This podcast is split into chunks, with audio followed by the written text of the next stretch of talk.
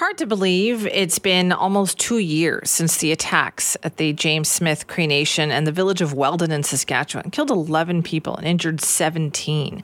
And all during that time, we've continued to try and learn about why it actually happened. Remember, Myles Sanderson went into medical distress and died after being taken into custody. And he's now the subject of what's called a psychological autopsy. So, what is this process all about? I mean, how do you retrace someone's potential motives in a situation like that? Well, Dr. Scott Theriault is an associate professor of psychiatry at Dalhousie University and joins us now to talk about that. Thank you so much for joining us. No, thank you for having me.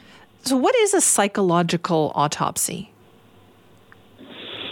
Well, a psychological autopsy is a process that was initially developed some years ago now, back in the 50s. But the the purpose is to try to build up an understanding of an individual who, of course, because of the nature of what's happened, is no longer present. So that's why it's called a psychological autopsy because you have a deceased person who's no longer to, able to answer questions about, you know, why did I do what I did? Why did I do what I did when I did it? Those sorts of things. So uh, that's that's the, the basic purpose is to gain an understanding of that individual through sort of the process of the psychological autopsy. Okay, so where do you start?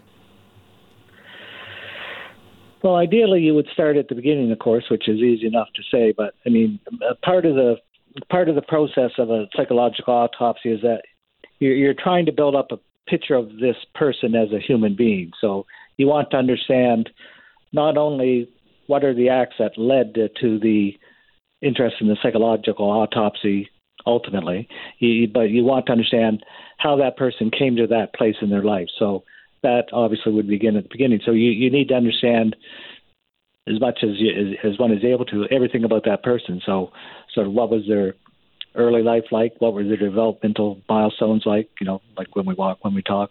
Um, how did they do in school? What kind of temperament did they have as a child?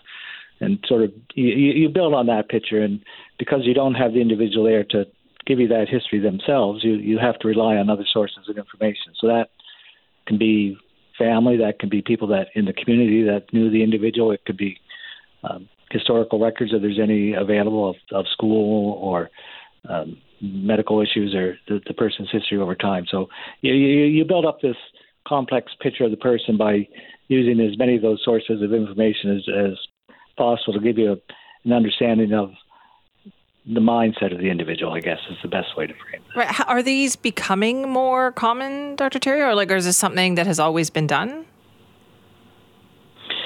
Well, they've been done now in a more formal sense, probably since the 1950s. They they were originally designed to start in a more a simple kind of way than the context in which we're discussing it here, eh, which is to. Uh, eh, eh, it, it, it, it came to the front originally in trying to understand when there were ambiguous cases of death to try to determine whether that person had intentionally meant to kill themselves or it was an accidental death or or whether it was a suicide for example. So they've they're they're more complicated of course when uh, the the deceased isn't the only person involved in the situation as is the case here which is uh, beyond tragic of course but it, it's try to try to shed light on sort of what are some of the perhaps underlying themes that need to be explored to understand the situation at sort of the broader community level, I think. Right. Okay. And so, in a case like this, then, is this, uh, when it, when it comes to what happened two years ago in Saskatchewan, is this necessary for, do you think, the police process? Is it necessary for us to study this? Like, why would it be done?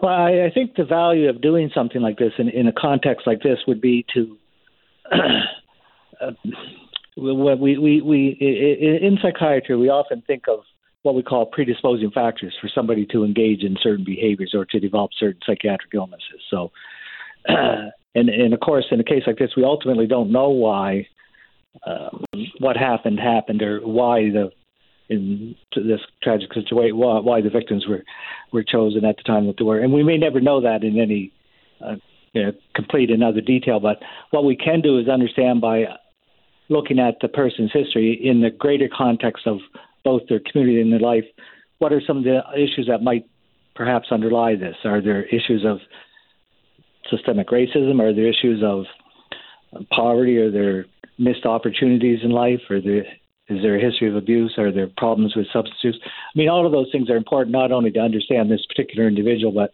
more broadly to understand how those kind of uh, issues can impact on communities more broadly and how they uh, intersect with uh, issues of potential violence. So, is this something that is studied? Do you think any, or we should perhaps be studying this every time we have one of these? I know, I know there was talk about this as well after what happened in Nova Scotia in 2020 with the mass shooting there. It's necessary, isn't it, Dr. Theriault, to try to get some answers? Yeah, I think it's helpful to sort of get answers, and probably even more important, help get directions to find more answers. Because, of course, unfortunately, with these kind of events, there's often more questions than there are answers. I, I think that one of the things that people do need, however, to be mindful of is that if they're not. You, you can't really use it as a preventative tool, if you know what I mean. So you, you can't say, well, we can understand this individual in this situation enough so that we can predict when this kind of thing will happen again somewhere else with someone else because the uh, the the ability to sort of do that at such a fine grained level is really simply not there. So you're right. you run into all sorts of issues about sort of well any number of people could meet a similar kind of profile. So it's doesn't doesn't work at that level of detail. No. So you're looking we're not looking for patterns or things like that. Are we looking for triggers so we can understand them better?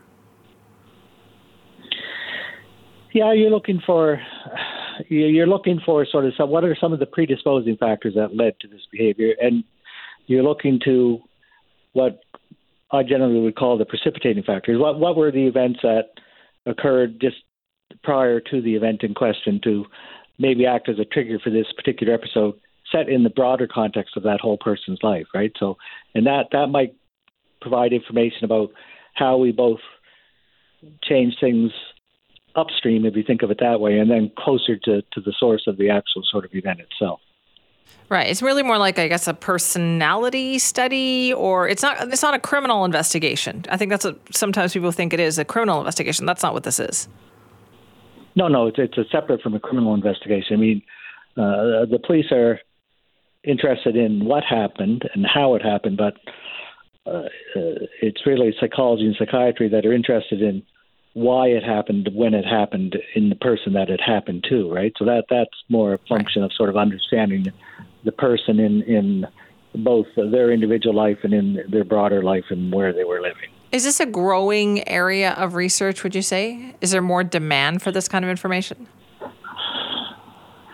It's hard to say. I mean, I've been involved in one case, as you know. I mean, it's uh, fortunately these kind of uh, events are relatively rare, which is a, a, blessing in Canada. I mean, I suspect that it's um, sadly more frequent in, in, the United States, but I, I don't have statistical data on how often that's done. Right. So this is it's an interesting process though to, to do this. How long would it generally take? Well, it varies depending on a number of factors. So, ideally, you want collateral information, and the more the better. So, it's a matter of uh, seeking out collateral information, so that includes family, friends, perhaps neighbors, that sort of thing. So to some degree, it de- it depends on the individual involved and what that those relationships were like. Uh, in part because, as well, if you're talking to these individuals, you have to be both mindful of that they've had their own trauma related to this and yeah. careful in, in, in, managing with uh, those issues as well. So, and then, like I've said, you've got collateral information. So, in some cases, you have voluminous uh, files, especially if the person has a mental health or addictions history, and sometimes you, you don't, right? So, sometimes you have, for example, the loner who really doesn't have many relations, doesn't have a lot of history uh, with the police or other services because they've just sort of uh, led that kind of lonely existence. So it, the, the length depends on sort of all that, that material and how long that takes to sort of pull all that together into a synopsis, really. Mm-hmm. So interesting. Thank you so much for your time. Oh, you're welcome.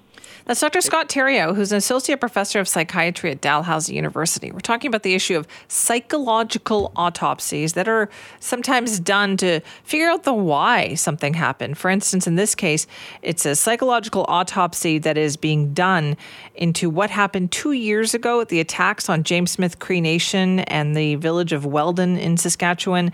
11 people were killed, 17 injured. And you may remember Myles Sanderson went into medical distress and died after being taken into custody. Police believe he was the attacker, but this is part of the process to figure out what happened. How did that unfold? And why did it unfold the way that it did? There's still so many questions about that.